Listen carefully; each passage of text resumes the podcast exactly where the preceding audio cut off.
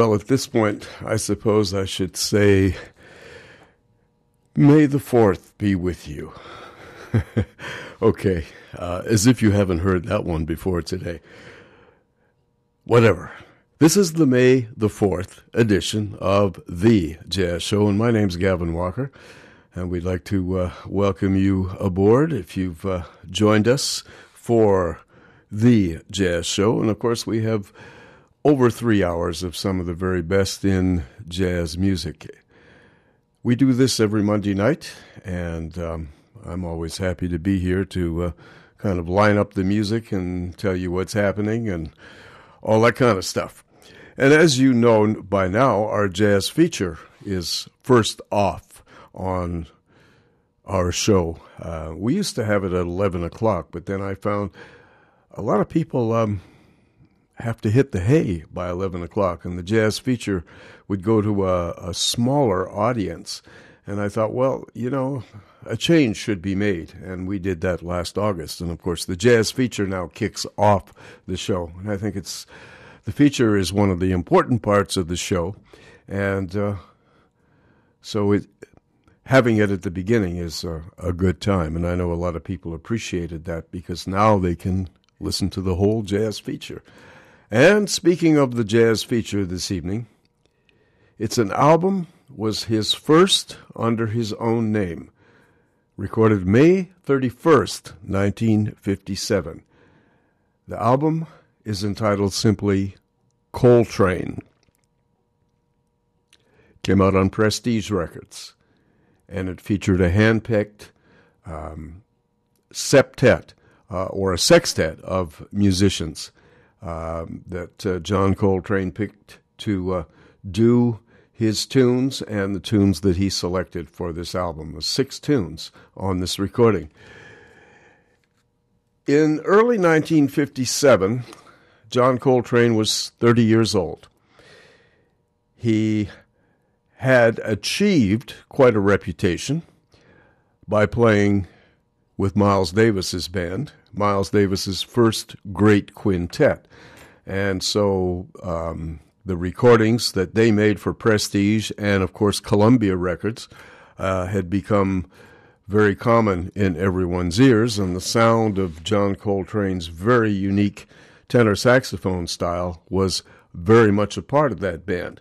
He had quite a playing pedigree before that time. Um, Mr. Coltrane had worked with Dizzy Gillespie.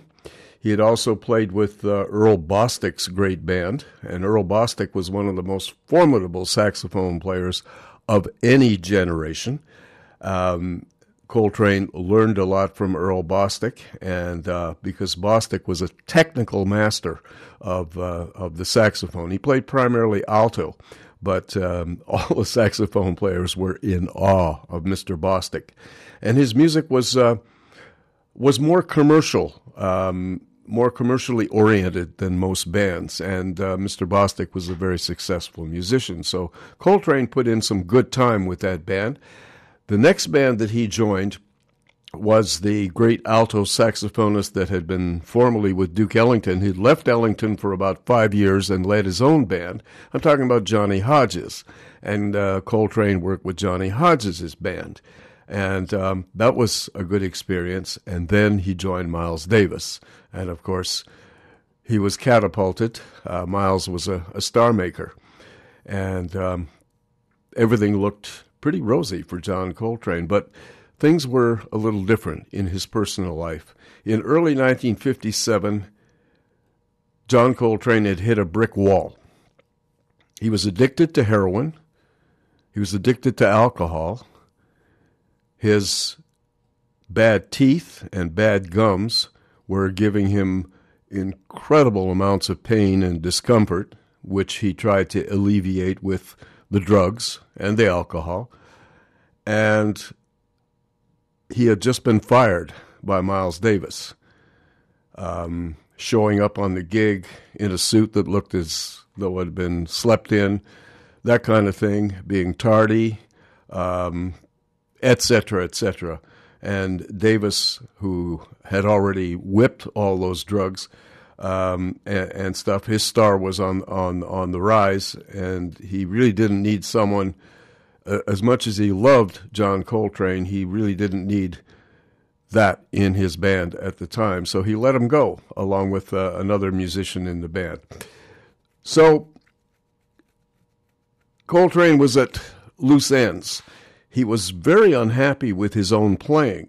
Uh, he had recorded, as I said, with Miles Davis. Uh, he also had recorded for Prestige Records uh, in kind of jam session contexts with other musicians, uh, nothing under his own name.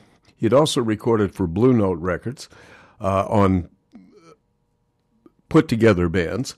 And um, but he was very displeased with his own playing, and of course he was totally displeased with with his life at this time and he had befriended Thelonious Monk, and Thelonious had very much inspired Coltrane and gave him some very strong advice that if he wanted to be the musician that he thought that he could be and really wanted to be, then he would have to take care of some business and straighten out his life. Coltrane realized that the first thing he had to do was to get off drugs and this he did on his own. Coltrane was had been raised in a fairly um, devout Christian family, and he actually went back to that source for inspiration and strength, and appealed to a higher power to help him um, get off the drugs, uh, which he did, uh, and he was successful. He did it on his own with the help, of course, of his devoted wife, Naima, his first wife, and, of course, his own inner strength. Um, he also um, alleviated his drinking to uh, a much more reasonable degree and uh, also um, was able to get some money together and have some work done on his teeth and gums therapy that way. And through that, he opened his eyes to a whole new world and uh, decided to really get into practicing the things that he already knew, improving his technique, and all kinds of stuff. And people had heard him after this kind of um, revelation that he had with his life and change uh, began to talk about, about him, and word got back uh, through a critic by the name of Ira Gitler, my, my favorite jazz critic. Um, he got back to the owner of Prestige Records and he said, You know, John Coltrane, he said, I just heard him uh, at a jam session. He sounded so good. You wouldn't believe it's the same guy. And um, Bob Weinstock, who owned Prestige Records, said, Well, I've always liked Coltrane, but, you know, I knew that I was dealing with a guy with a lot of problems. And and Ira Gitler said, I think those problems are over. And he's sounding he's sounding entirely different now. His his sound is is together, his music is together, and he's together. And Weinstock said, Well, I always liked Coltrane. Um, very sincere, very serious, and um, well, uh, I think I'll have a talk with him. And that talk took place very soon and a contract was signed with Prestige Records, an exclusive contract. And of course, Coltrane began a whole series of really great recordings for Prestige Records. And this was his, um, aside from his work with other bands, uh, such as Thelonious Monk and, and Miles Davis, um, these were the recordings that really put John Coltrane on the map, were all these recordings for Prestige Records. And this evening, we're going to listen to his debut recording uh, for Prestige. So this is the, the whole point of the jazz feature, and I thought I'd just kind of put everything in line. So this recording was uh, obviously very well rehearsed. Uh, Coltrane, uh, Prestige didn't normally pay for rehearsals. Blue Note Records did. But uh, Prestige records were more a little more laissez-faire. If you had wanted to rehearse your band, you had to do it on your own with your own dime. And Coltrane decided to do this, and he uh, brought the musicians together. And uh, obviously, they had rehearsed before they came into the recording studio. And uh, this recording is a result of uh, Mr. Coltrane's hard work um, his advancement on the on his own instrument, the tenor saxophone, and his compositional talents as well, which we'll all hear on this recording. The people involved here on this record, uh, we're going to uh, open with um, John, of course, Mr. Coltrane on tenor saxophone. On trumpet, a, a very obscure uh, musician. This is probably his only recording that he ever made. He was a Philadelphia musician. Coltrane was living in Philadelphia at the time, uh, was basically his hometown. And uh, he uh, recruited a young man named Johnny Splawn on trumpet. And a lot of people thought this was a pseudonym for a more famous musician, but no, this is actually this is the guy, and um, uh, a very very good trumpeter. And he was a local musician in Philadelphia, and we hear him on this record, Johnny Splawn. On baritone saxophone, a gentleman who had lots of experience in music, played with Thelonious Monk, and played um, various instruments, played great alto saxophone um, and flute, but on this recording, he's featured on his other main instrument, and that's the big baritone saxophone. And I'm talking about Sahib Shihab. Great musician. His uh, original name was, before his conversion to Islam, his original name was Edmund Gregory, and uh, changed his name, of course, in his religious uh, philosophy to Islam and became Sahib Shihab. Great musician and we hear him on baritone saxophone. The first piano player, there's two piano players on this date, but the first one we're going to hear is Mal Waldron. And of course, Mal Waldron, a great piano player who had worked with Charles Mingus, Teddy Charles, various other people, very experienced musician and excellent piano player. On bass was someone that um, Coltrane had worked with extensively with Miles Davis, and of course, one of the greatest bass players a young man by the name of Paul Chambers on bass. And on drums, interestingly enough, the first drummer that Coltrane thought of to hire for this date was Philly Joe Jones. However, Philly Joe Jones had stopped recording for Prestige Records after 1956. And the reason he boycotted Prestige Records after 56 was that uh, Bob Weinstock had promised him his own record date and it never happened. So Philly Joe said, I'm not recording for you anymore. And that was the end. After 1956, you will never hear Philly Joe Jones on Prestige Records. But he recommended a young man to John Coltrane for this date. And the young man is the youngest member of the legendary Heath family. And I'm talking about Albert Tootie Heath, and this was one of his uh, first recordings, and he acquits himself extremely well. And of course, um, Tootie Heath learned a lot from Philly Joe Jones, believe me.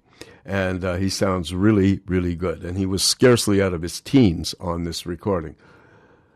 Now, the second piano player, the, um, Mal Waldron, is heard on the first three tunes of this date. We're going to hear the date as the musicians recorded it in proper recording order. And the second three tunes was um, Mal Waldron was replaced by another piano player that Coltrane had become very familiar with because he played with him in Miles Davis's band. I'm talking about the great Red Garland. So the final two, three tunes has Red Garland on piano. So that's the only personnel switch on this album. So we'll begin with the tunes, and the tunes are. We open with a great composition by John Coltrane. I think it's kind of representative of the way his life um, was progressing at the time and uh, he gave it a, a, rather personal title, and it's called Straight Street. That's the first tune we're going to hear. The second tune is a, a very rare and very beautiful ballad. Uh, it's a standard, but it's an obscure standard, and it's uh, a tribute to John Coltrane that he pulled this one out. And it's a beautiful, haunting tune called While My Lady Sleeps. Tune number three is, well, a blues, and it's called The Chronic Blues, and it's uh, the second John Coltrane composition on the date. Then we have the, the change of piano player. Uh, um, Red Garland comes in now for Mal Waldron on tune number four, and it's uh, um, an exotic piece of music written by another great Philadelphian musician who was uh, not as well known as he should have been, Calvin Massey. And that tune is called Bakai. Great, uh, interesting composition. After that tune, tune number five is a wonderful and very beautiful ballad uh, written by Matt Dennis uh, entitled Violets for Your Furs. And then the final tune of the date is written by Perez Prado and uh, Luna de la Fuente, and it's a tune entitled Time Was, and it's a very kind of a melodic swinger. So those are the tunes, and we're going to open uh, the people involved once again for um, the first three tunes. Uh, John Coltrane on tenor saxophone, Johnny Splawn on trumpet, Sahib Shihab on baritone saxophone, Mal Waldron on piano, Paul Chambers on bass, and Albert Tootie Heath on drums. And for the second three tunes, of course, as I mentioned before, um, Red Garland replaces Mal Waldron at the piano. So here we go with the jazz feature tonight John Coltrane's debut recording on Prestige Records, our jazz feature for this evening.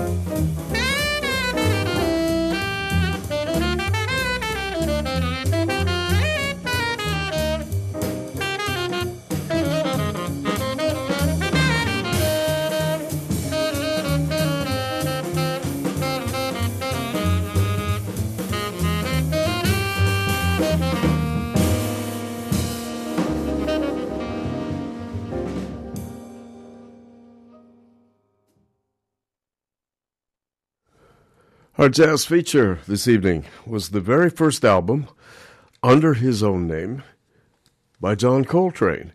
And that was the beginning of um, a recording career that he controlled and uh, the beginning of his relationship um, via contract with Prestige Records.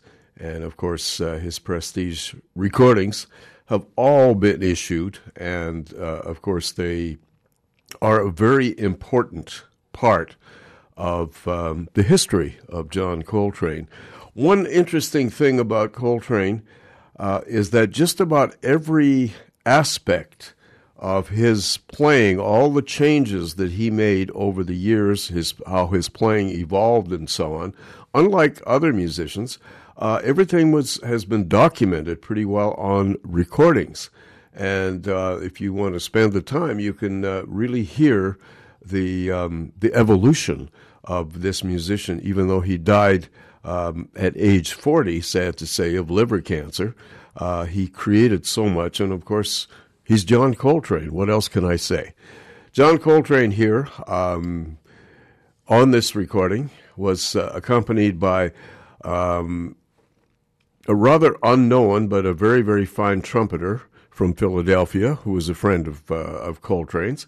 And his name is Johnnie Splawn. And this is perhaps his only recorded appearance. Very fine musician, as you could hear on the on the tracks, and on big baritone saxophone, the wonderful Sahib Shihab. And on the first three tunes on piano was the great Mal Waldron. On bass, Paul Chambers, and on drums, Albert Tootie Heath, one of his very early recordings. And uh, the tunes we heard, the first three tunes with Mal Waldron on piano, uh, John Coltrane's composition, I guess dedicated to his new lifestyle, was called Straight Street. And then a very hauntingly beautiful version of a ballad um, arranged by John Coltrane and called While My Lady Sleeps, written by Gus Kahn and Bronislaw Kaper. Uh, very obscure standard tune, but very beautiful. And this interpretation was one of uh, Coltrane's first great ballads. Uh, tune number three was a blues, of course, and it was a minor key blues, John Coltrane's favorite form, and it was called the Chronic Blues. Then we switched piano players, and Red Garland replaced Mal Waldron on the next tune, which was an exotic piece of music written by Calvin Massey, a, a fellow Philadelphian trumpeter, composer, and the tune was entitled Bakai. And then we heard a beautiful, touching ballad by Matt Dennis called Violets for Your Furs. And the final tune was a, a very happy, kind of a middle uh, middle tempo swinger, uh, written by uh, Luna de, de, la Fuente and Perez Prado. And the tune was a very melodic composition called Time Was. And again, another rather obscure standard. So that's it. It was all recorded at Rudy Van Gelder's uh, studio in Hackensack, New Jersey, May the 31st, 1957, and was issued on Prestige Re- Records. And the album was titled simply Coltrane. And it featured a very, very nice cover shot of a, a young and, of course, very serious um, picture of John Coltrane, but a very, very, very nice uh, photograph. So there you have it. Our jazz feature this evening, Mr. Coltrane. We have uh, a lot more to do. Uh, as a matter of fact, we're going to turn our attention to the great, or one of the great editions of the Stan Kenton Orchestra, and play you something that I, I played before, but I, I always. I know a lot of people um, somehow said, well, this is kind of over the top, and I don't know about this. I think this is great, and it, it kind of points uh, you, you'll hear it's called Prologue.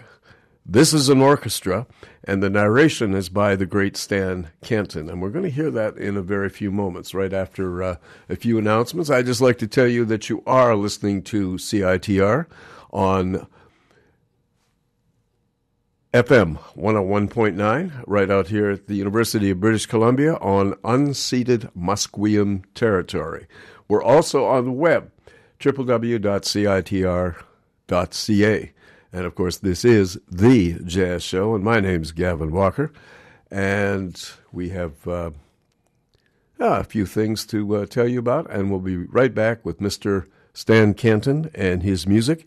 Uh, not only are we going to play um, this um, piece of music called Prologue, which was written by Bill Russo, but two of the most swinging compositions uh, that the Stan Kenton Band ever recorded they're compositions by and arrangements by Gerry Mulligan, and um, we're going to feature two of those after the prologue as well.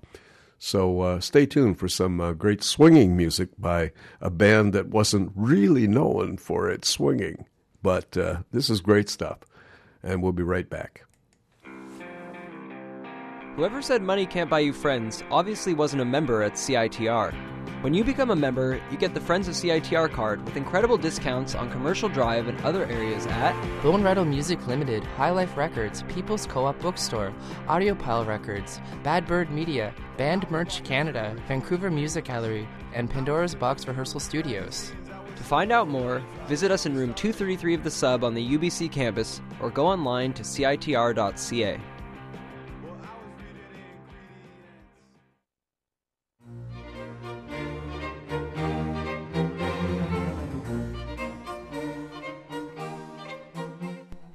a taste of the classics with a twist, join me, Marguerite, with Classical Chaos Sunday mornings starting at 9, right here on CITR 101.9 FM, Vancouver, Canada.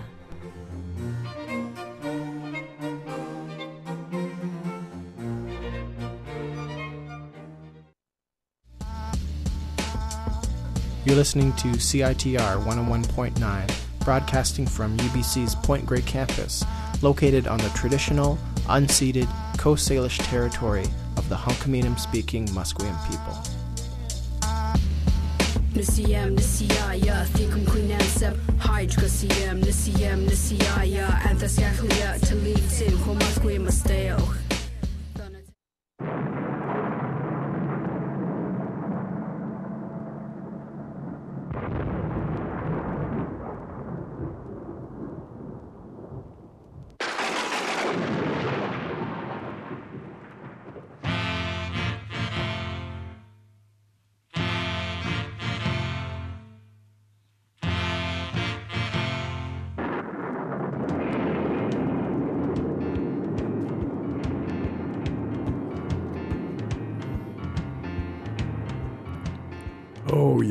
Well, our weather.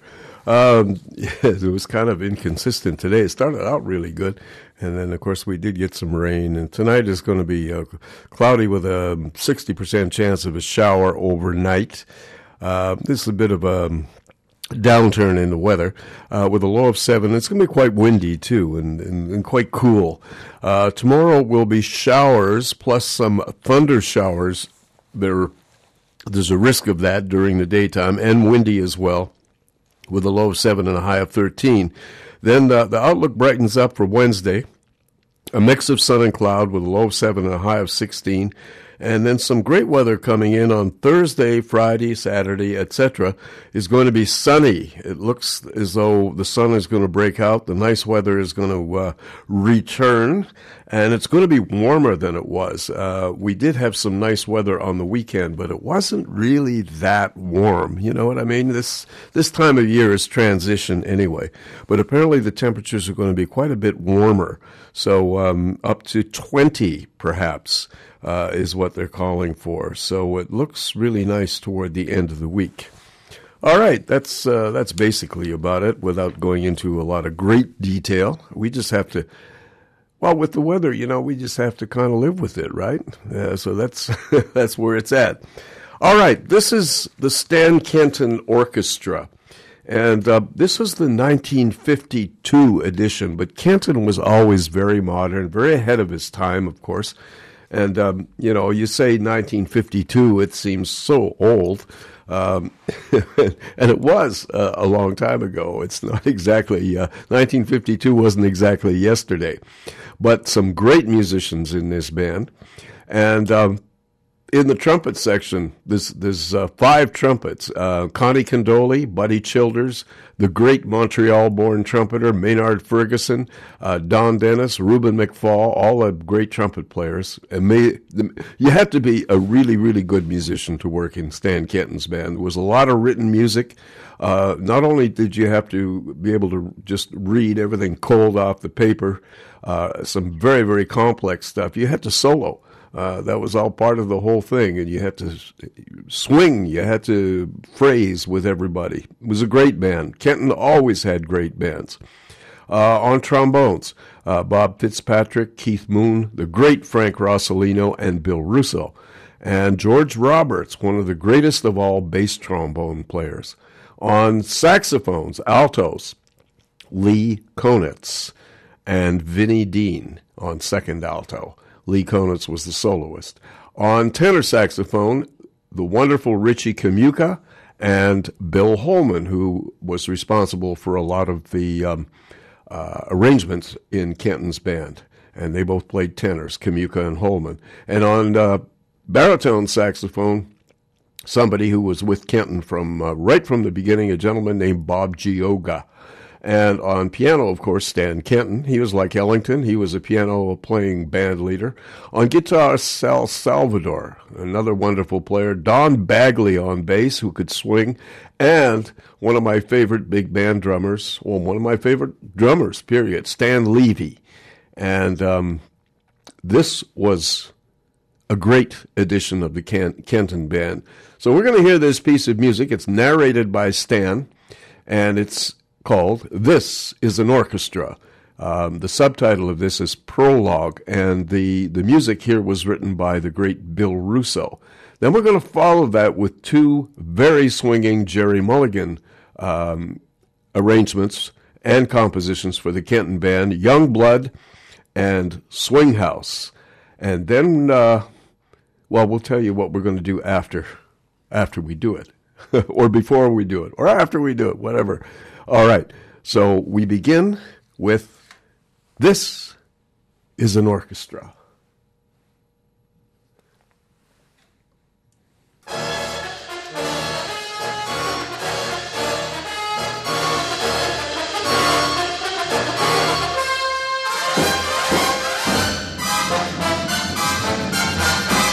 This is an orchestra, a group of musicians gathered together because of a belief in a particular music. Like all orchestras, this organization is unique in that the artistic ideal is far more important than personal differences. These musicians, for this instance, came from all corners of America.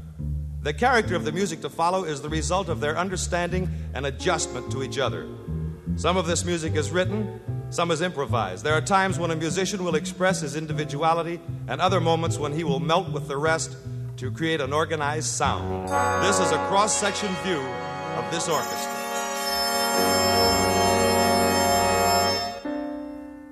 Some musicians love to create sounds of percussion. They like to melt them with a melody. They have the ability to bring to life strong rhythmic swing and pour it into others. That's a rhythm section. Takes a bass player. Ours, Don Bagley. Another guy, he loves a melody just as he loves a beat, a guitar player, Sal Salvador.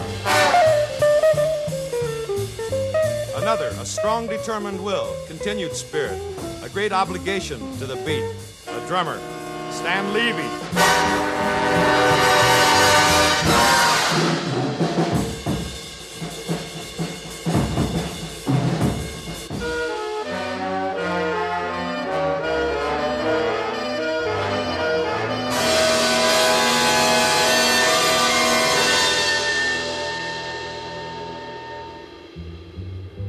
Some musicians are not content just to play an instrument in an orchestra. This guy arranges, he composes, he wants to be a leader. Someday he will. Bill Russo.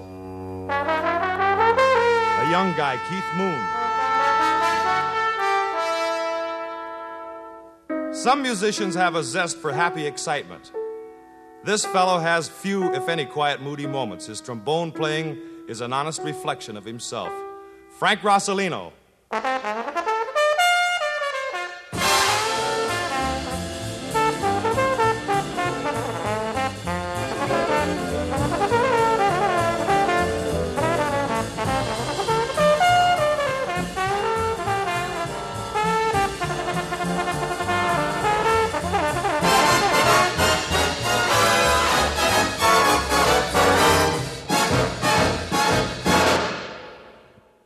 Very necessary to an orchestra is the constant presence of young musicians with their eager enthusiasm that are just getting started. Guys like trumpeters Ruben McFall and Don Dennis.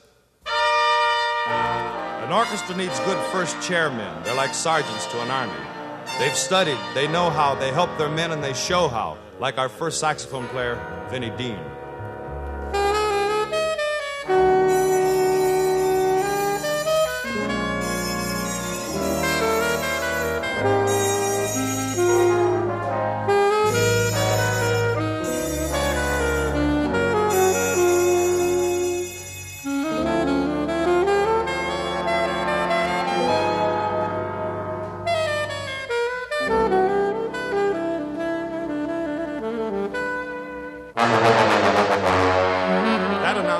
Saxophone of Bill Holman playing now. He represents a talent that is discontented with music of the present. He's anxious over the future. He writes, he orchestrates too. Within the group of personalities that make up an orchestra, it's also necessary that we have guys that are, are willing to be happy and swing at the drop of a hat. Richie Kamuca.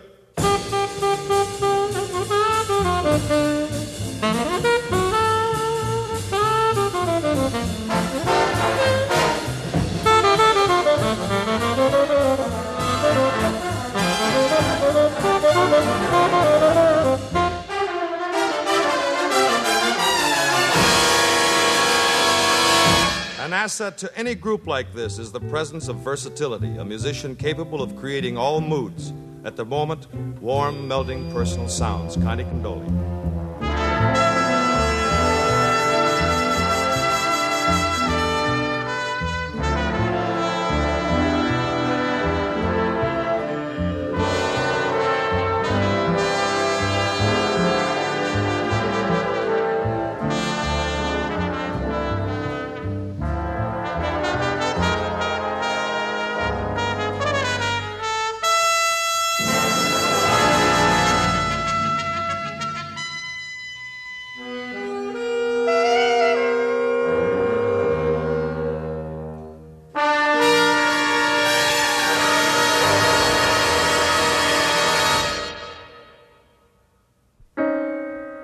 Within any group of musicians, you'll find men who are in constant study. It seems that perfection is not enough. They want even more. They are intent on achieving greater heights. Fellows like Lee Konitz.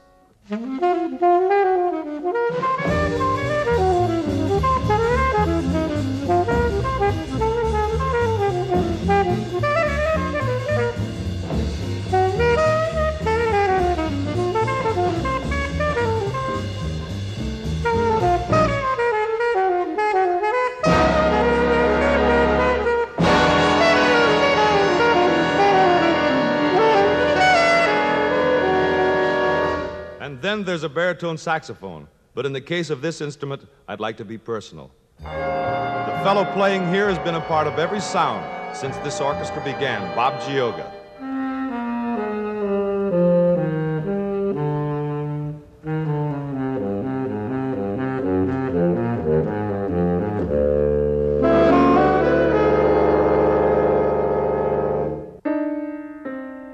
A great first trumpet player, besides his schooling, technique, and experience, must possess wonderful physical stamina. They're sometimes referred to as workhorses. Meet ours, Buddy Childers.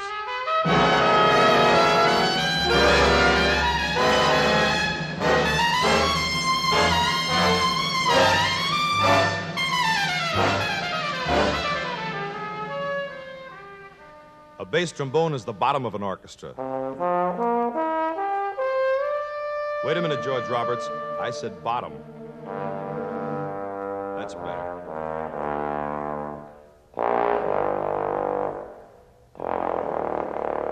A first trombone can take black notes from dead paper and bring wonderful life to them. Meet ours, Bob Burgess.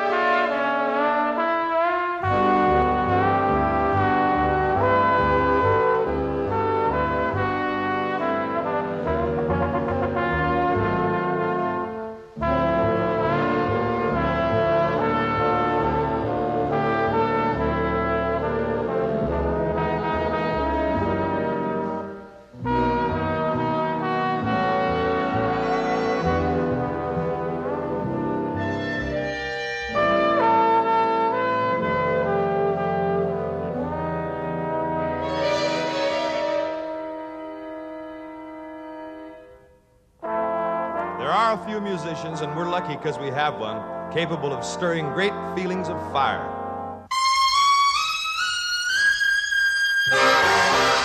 Maynard Ferguson.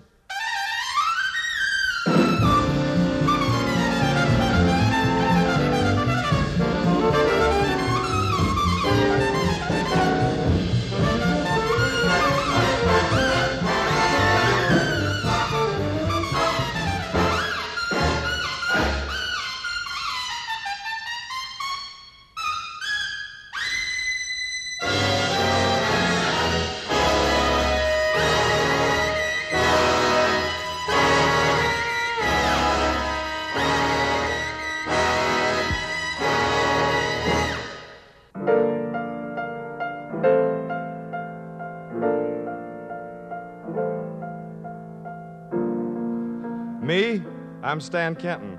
I'm the piano player and I'm the leader. The guys call me the old man. They look to me for many things a plan, final decisions, encouragement, and oh, yes, another thing money.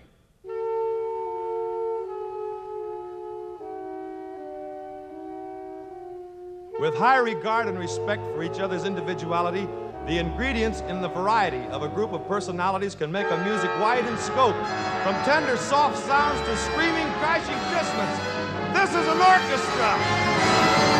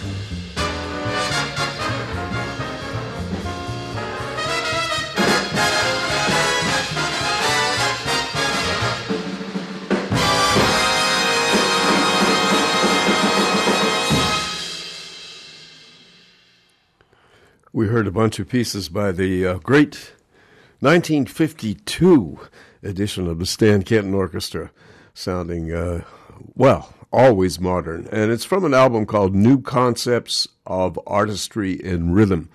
And uh, the Stan Kenton Orchestra. And of course, we the first piece of music we heard with the narration by Stan was entitled Prologue and it's uh, this is an orchestra, and he kind of goes through everything and why, um, all the kind of stuff. So I, always enjoyed this piece. It's um, uh, one of those unique kind of um, concepts that only Kenton could come, come up with. And the writing on Prologue was by the great Bill Russo. Then we moved to two of the most um, swinging compositions uh, written by Gerry Mulligan and um, played by the Kenton Orchestra and uh, Gerry wrote and arranged those pieces of music. The first one was called Young Blood, and the second one was entitled Swing House, and we heard solos by Richie Kamuca and Conte Candoli on trumpet and um, Lee Konitz on alto, etc., etc. There is a birthday in the Kenton Band. May the 4th is the birthday of the great Montreal born trumpeter Maynard Ferguson. And uh, in this band, there was a piece of music written for not only the guitarist in the band, Sal Salvador, but for Maynard. And it's called Invention for Guitar and Trumpet. And it was written by the great Bill Holman. So, in honor of the birthday of Maynard Ferguson, I'm going to play you this piece. And that's what it's called Invention for Guitar and trumpet. Happy birthday, Maynard, wherever you are, and I'm sure that you're still blowing those extremely high notes. Maynard Ferguson was one of the great virtuosos of the trumpet, And uh, we hear his work right here.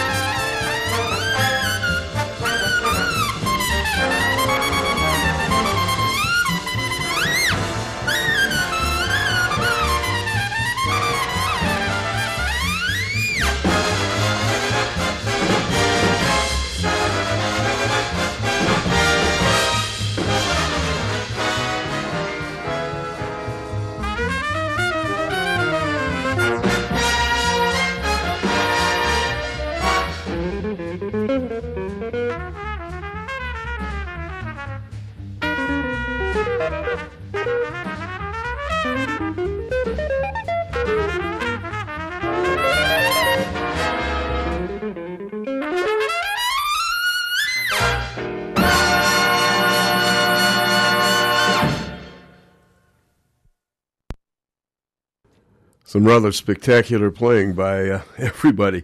The Stan Kenton Band, and uh, that was a piece called Invention for Guitar and Trumpet, and that featured, of course, Sal Salvador on guitar and the great Maynard Ferguson on trumpet, whose birthday it is today.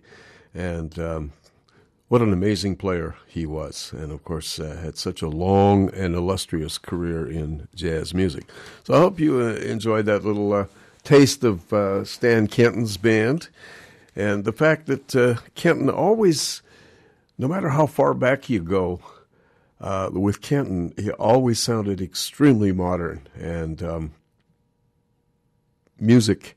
Um, always uh, complicated sometimes, and sometimes um, well, what can you say about Stan Kenton's band? A unique and one of the great big bands in the history of the music. We're going to turn our attention now to Sonny Stitt. And uh, we're going to come down earth and hear Sonny Stitt on a rare recording. Uh, this is, I have a lot of Stitt recordings. I, he's one of my favorite players on both especially on alto saxophone. But he's we're going to hear him on the larger horn uh, on these three tunes on tenor saxophone. And Stitt was just just an amazing musician, and he knew thousands of tunes. Uh, he could make up little tunes right on the spur of the moment, all this kind of stuff. Just an amazing musician, a virtuoso, and uh, underappreciated in his lifetime, sad to say, but uh, now people are starting to realize what an incredible musician Sonny Stitt was, and an original one as well. And this is from an album that I uh, used to see on the in the record shelves and so on. I never bought, and uh, I never never actually heard. and I just uh, came into my hands today, as a matter of fact. And I'm going to play you three tracks from this album. The, the, the album is called My Mother's Eyes, and that's uh, one of the tunes we're going to hear. It's a it's a, a beautiful ballad, um, and uh, I don't know the composers off the uh, of that tune off the top of my head. But this is uh, this was recorded in Los Angeles when Stitt was out there in May of 1963, and it features all Los Angeles-based musicians. As a matter of fact, the accompanying trio with Charles Kynard on organ, Ray Crawford on guitar, and Doug Sides, a young drummer. I I know Doug personally, and a very very fine drummer, and he was just a kid at the time. Um, these three musicians, Kynard, Crawford, and Side, Sides, were um, part of a regular working band. They had a regular gig there, and Stitt uh, came in as a guest soloist to be accompanied by these guys, and it was decided to uh, make a record. And that's how this album came about. So we're going to hear three tunes from this album by Sonny Stitt called My Mother's Eyes, and he's on tenor saxophone exclusively on all of these tunes. Uh, the first tune is called Summer Special, and it's original by Stitt. Then we uh, go into this uh, wonderful ballad, and uh, Stitt's rich sound comes out here, and it's the tune, the title track called My Mother's Eyes.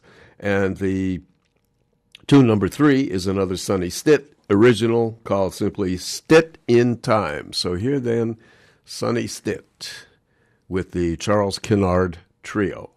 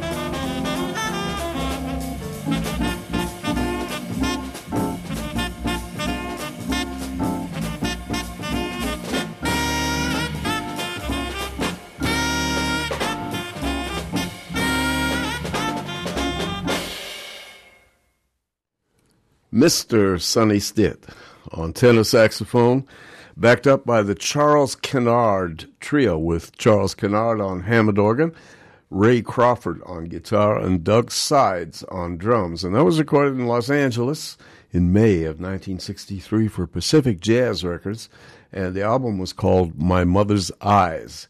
And uh, all three tunes that we heard, Mr. Stitt played tenor saxophone. It sounded wonderful.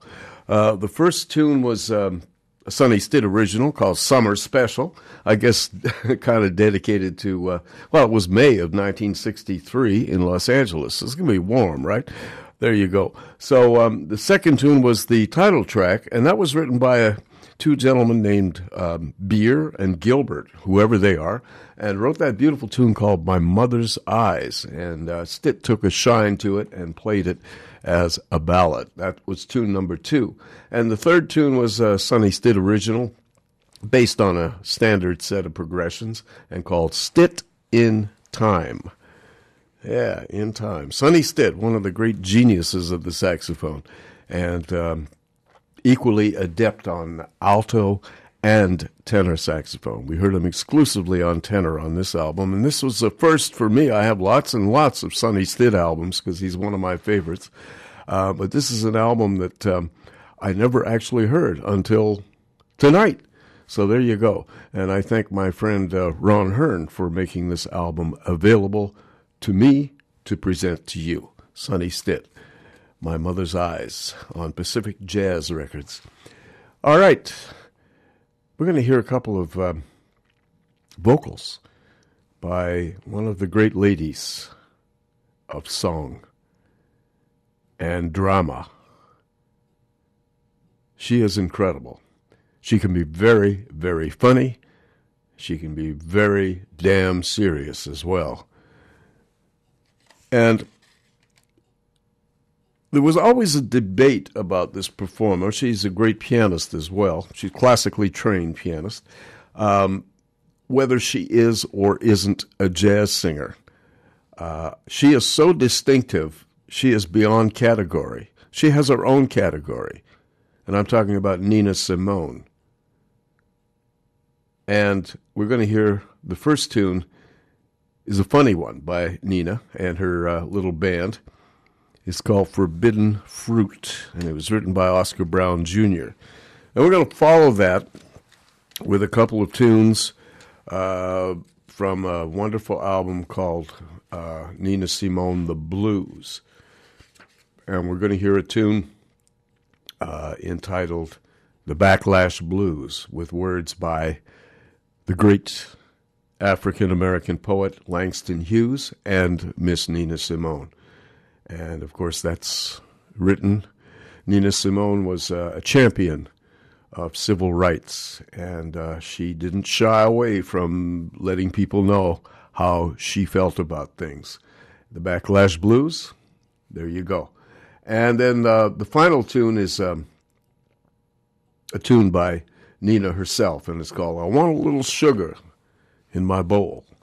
And uh, three tunes by the great Nina Simone. So we begin with the funny one Forbidden Fruit.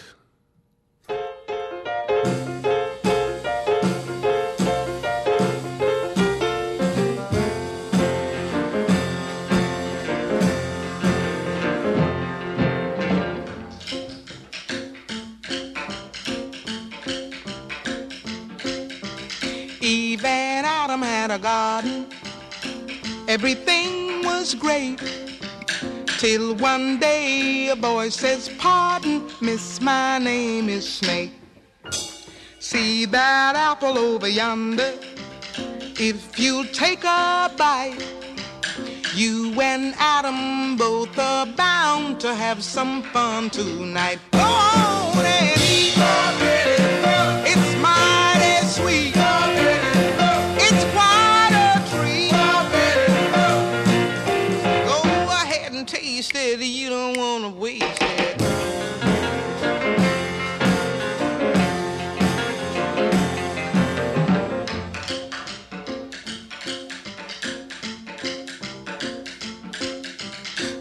Lord has said in the beginning, Everything is free.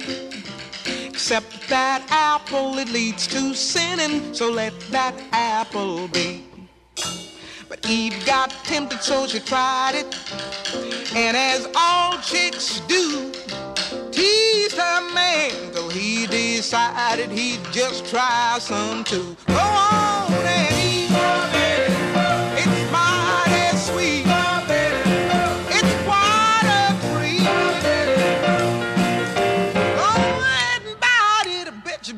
I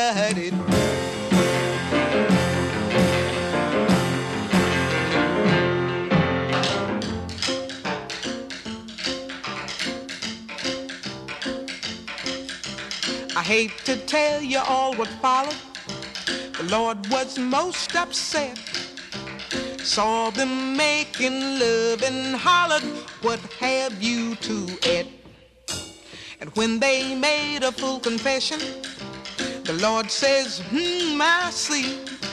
I guess I'll have to teach you a lesson about not minding me. Go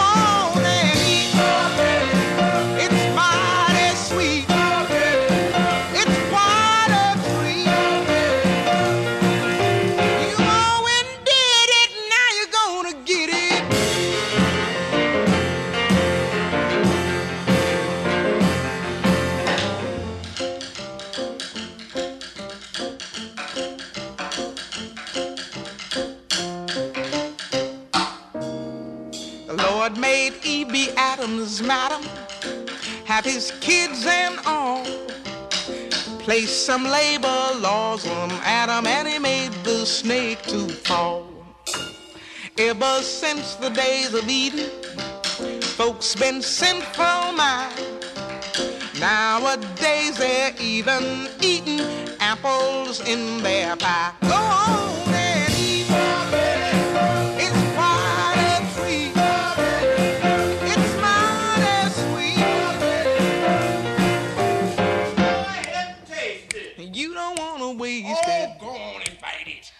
bet you be delighted. You always did it. Now you're gonna get it.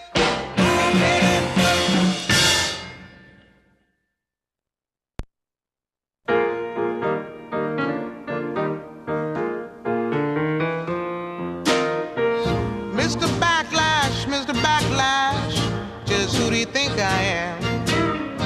You raise my taxes, freeze my wages, and send my son to Vietnam. Give me second class houses and second class schools. Do you think that all colored folks are just second class fools, Mr. Backlash? I'm gonna leave you with a backlash blues.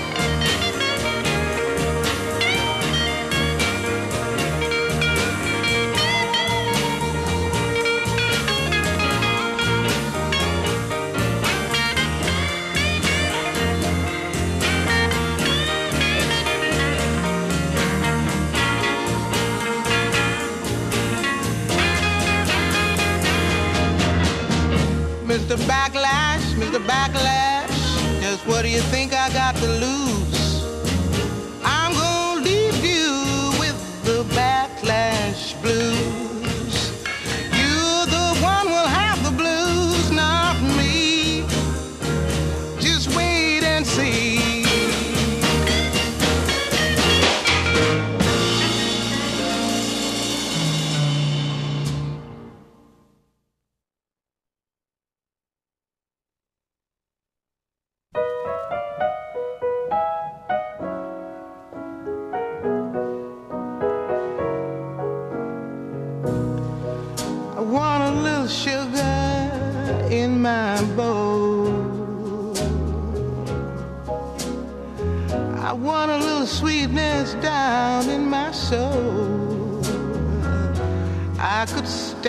Some loving, oh, so bad.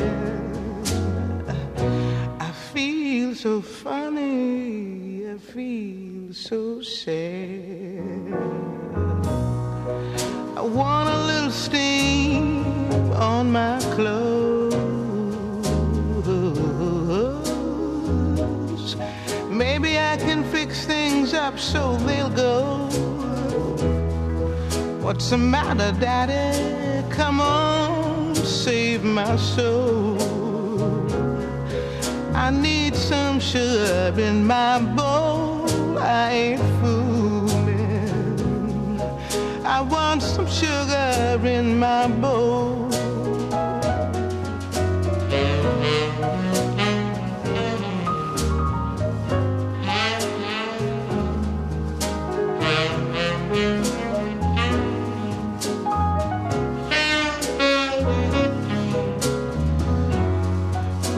Been acting different, I've been told. Soothe me, I want some sugar in my bowl. I want some steam on my clothes. Maybe I can fix things up so they'll go.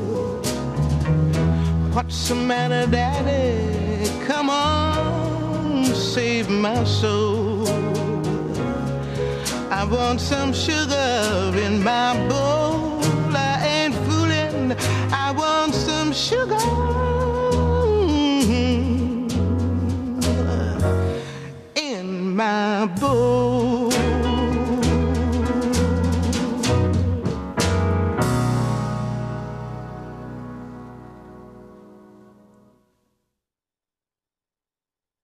We heard three songs by the great Nina Simone, and we began with Forbidden Fruit. and of course, Nina played the piano and she sung, and that's a great, that's a great tune. Um, written by Oscar Brown Jr. and done beautifully by uh, Nina. Yeah, Forbidden Fruit and, and her band. And then the next tune, of course, was uh, written by Langston Hughes and Nina Simone, entitled Backlash Blues. And that features some uh, great guitar work in there by Eric Gale. And the final tune was, of course, A Little Sugar in My Bowl, written by Nina Simone. So, three tunes by this uh, great, iconic drama, dramatist, vocalist.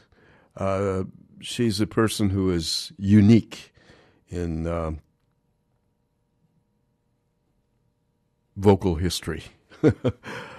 Whether one uh, refers to her as a jazz singer, I don't know. Uh, what is a jazz singer? That's that's a pretty open definition. Anyway, there's a lot of um, people that uh, that are um, call themselves jazz singers because they sing Cole Porter tunes or George Gershwin tunes. That doesn't necessarily mean you're a jazz singer. Uh, it's a little bit more to it than that. Uh, so I think Nina, because of her wonderful interpretations of not only her own material but the way she sung, I think that she would be highly qualified as a jazz singer, as well as just a unique singer. She she sings Nina Simone music, uncategorizable. That's basically what I was trying to say in so many words. So there you go, Nina Simone, a, a short example of uh, of her artistry. You are listening to The Jazz Show on CITR FM 101.9 out here at UBC on unceded Musqueam territory, and of course on the web, www.citr.ca. My name's Gavin Walker, and this is, of course, The Jazz Show. Speaking of the web, there are two very fine sites that you can find out what's going on. There's, there's a lot going on in, in music around in Vancouver, various venues, and one of the great um, sites on your computer that you can go to and find out where the music is being played, by whom, and uh, all that kind of stuff, the times and everything else, is to go on vancouverjazz.com.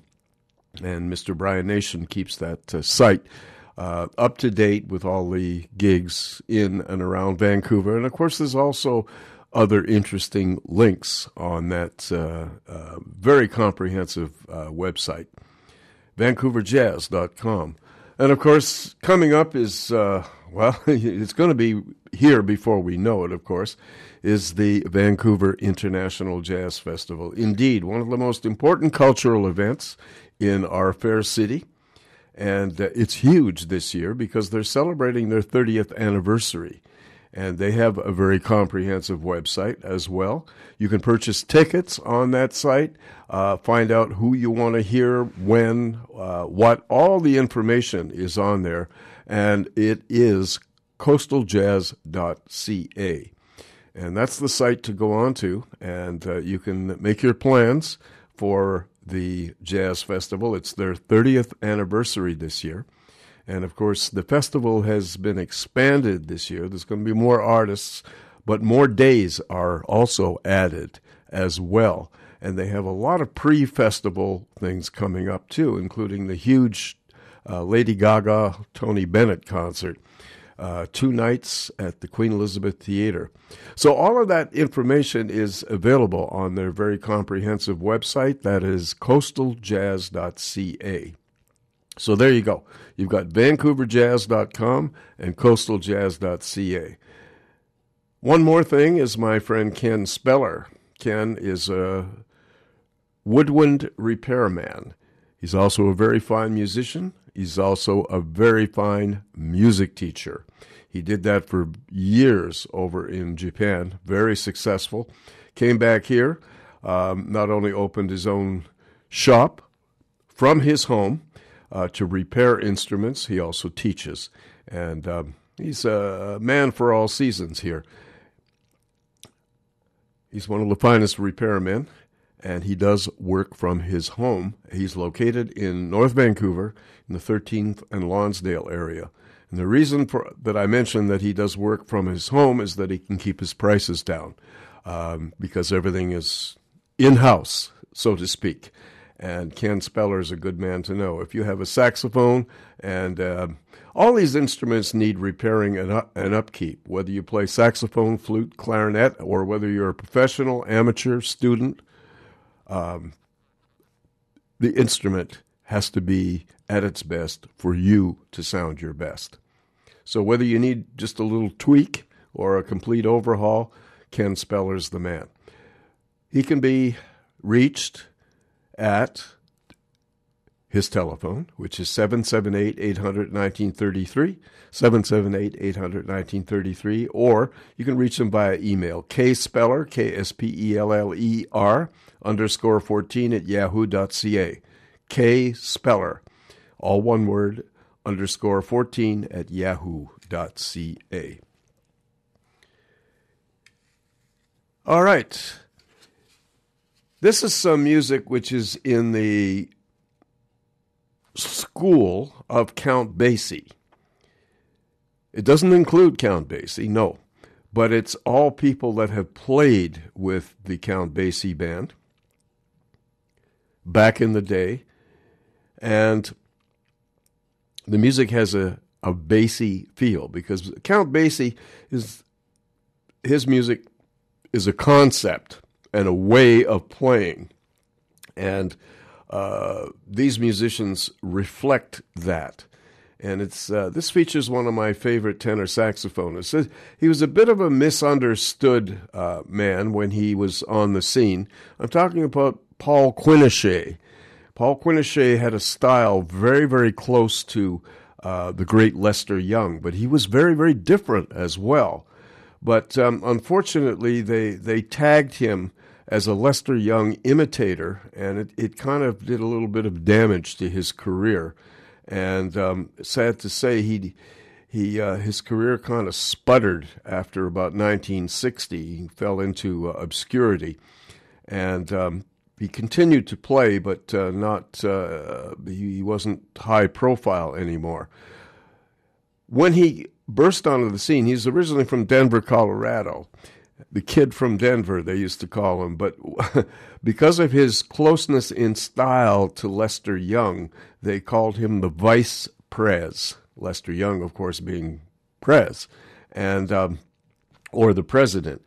And uh, was kind of stuck with that. And of course, the critics came down hard on him and said, well, he's just an imitator and so on and so forth. He wasn't. He created, yes, Lester Young was a big part of his sound, but he created his own language within that framework. And um, much like Sonny Stitt um, on alto saxophone, who was called an imitator of Charlie Parker. Um, it, that wasn't quite so either. They played very, very differently. Quinichette plays very differently from Lester Young, even though there are superficial similarities. So there, I'm defending the guy because I love his playing. And he was a very, very respected tenor saxophone. So we're going to hear Paul Quinichette leading a whole bunch of Basieyites here, including Shad Collins on trumpet. Nat Pierce um, does a very good um, he can play piano very much like Count Basie, in the Count Basie style, that spare kind of keyboard thing. On guitar, of course, was a, a Basie mainstay, Freddie Green. On bass, Walter Page. And Papa Joe Jones on drums. And Green, Page, and, and Jones made up what they called the All American Rhythm Section. So we're going to hear three tunes from this album. It's called For Basie and it came out on Prestige Records. It was recorded in 1957. We're going to hear Rockabye Basie, written by Shad Collins and Count Basie, and then a tune called The Texas Shuffle, written by the late Herschel Evans, who was a saxophonist in Basie's band. And uh, the final tune was an Eddie Durham Count Basie composition called Out the Window. So here then is the wonderful Paul Quinichette and Company.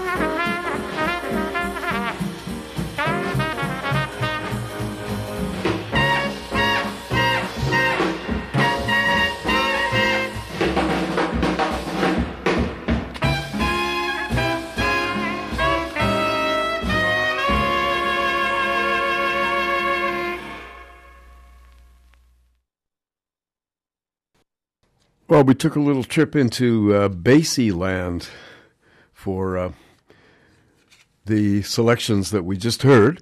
And this is from an album called For Basie. And it featured, of course, the leader of the band, tenor saxophonist Paul Quinichette. And he led Shad Collins on trumpet, Nat Pierce on piano, and of course the All American rhythm section. Freddie Green on guitar, Walter Page on bass, and Papa Jo Jones on drums. All of that was recorded in uh, October of 1957, and we heard uh, three tunes associated with the Basie band. Uh, the first um, composition was called Rockabye Basie, and all of these came from the, the, the Basie band in the 30s, and of course uh, updated uh, the way these guys played. And uh, the first tune, as I said, Rockabye Basie, written by Shad Collins and Count Basie. Second tune was called The Texas Shuffle, uh, written by Herschel Evans. And the third tune was entitled Out the Window, written by Eddie Durham and Count Basie. There you go. And from the album For Basie, which came out on Prestige Records. We're going to uh, change the pace a little bit. I played a track from this uh, last week, and it's a very, very fine album done in Los Angeles and uh, by some stellar musicians that live in that city and are all, of course, alive and well. And it's led by drummer Joe LaBarbera. And uh, this is from his album called Native Land. And of course, Joe LaBarbera is one of the finest and most creative drummers around.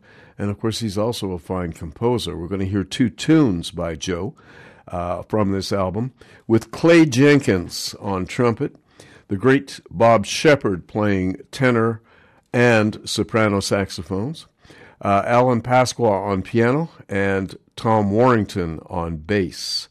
And um, this was recorded in uh, Van Nuys, California a suburb of LA, of course, on um, in August of 2006.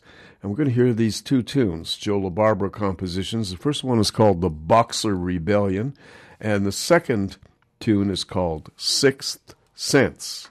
So here then is the music of Joe LaBarbera.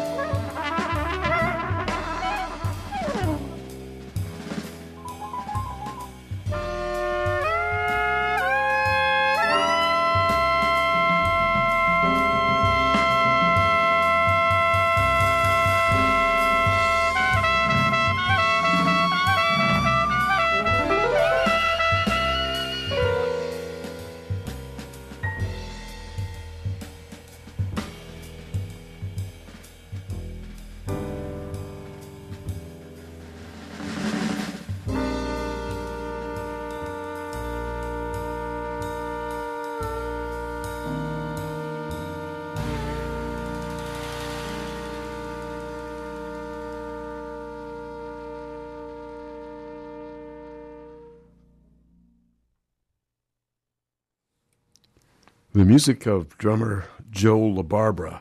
A very creative, wonderful album called Native Land. And uh, these are all Los Angeles based musicians. Um, Mr. LaBarbera, of course, on drums, and those were two tunes, two compositions by him. And uh, he led Clay Jenkins on trumpet, Bob Sheppard on tenor and soprano saxophones, and Alan Pasqua on piano, Tom Warrington on bass, and of course um, the these great tunes, all recorded in Van Nuys, California, on August of 2006. Uh, the two tunes we heard, the first one was called "The Boxer Rebellion." and the second piece of music was uh, essentially a blues, but a more abstract kind of a bluesy thing called Sixth Sense, the music of Joe LaBarbera.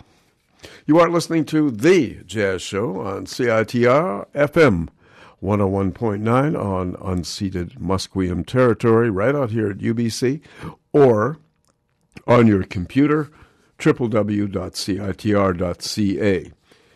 This is The Jazz Show, and my name is Gavin Walker.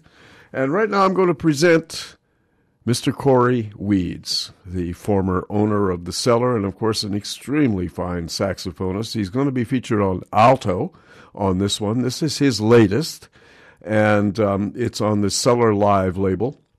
And this is an album dedicated to the great voice of the alto saxophone, Jackie McLean. And um, and yet, it's kind of interesting because Jackie um, rarely recorded with a Hammond organ. Um, yes, he did an album with Jimmy Smith.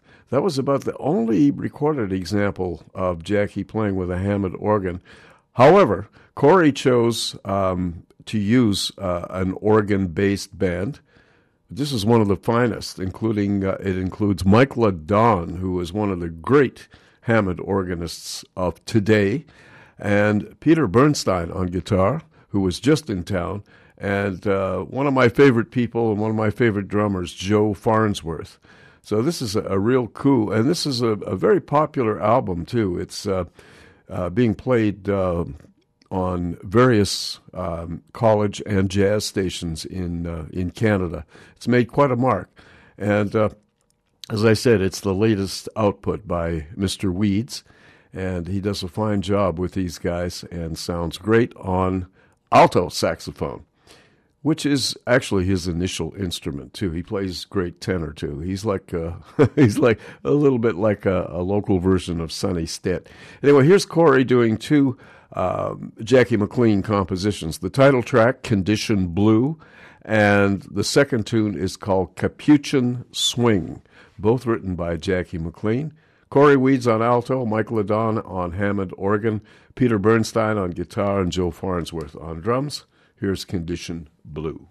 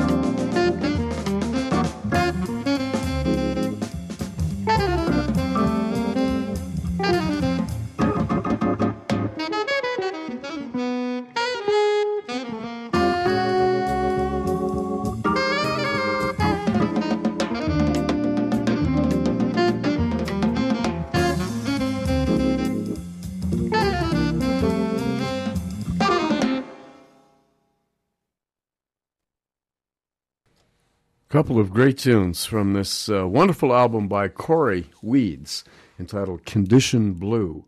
And it's the music of Jackie McLean. We heard two Jackie McLean compositions, and of course, Cory on alto saxophone sounding just great, along with Mike LeDonne on Hammond B3, Peter Bernstein on guitar, and Joe Farnsworth on drums, an all New York rhythm section.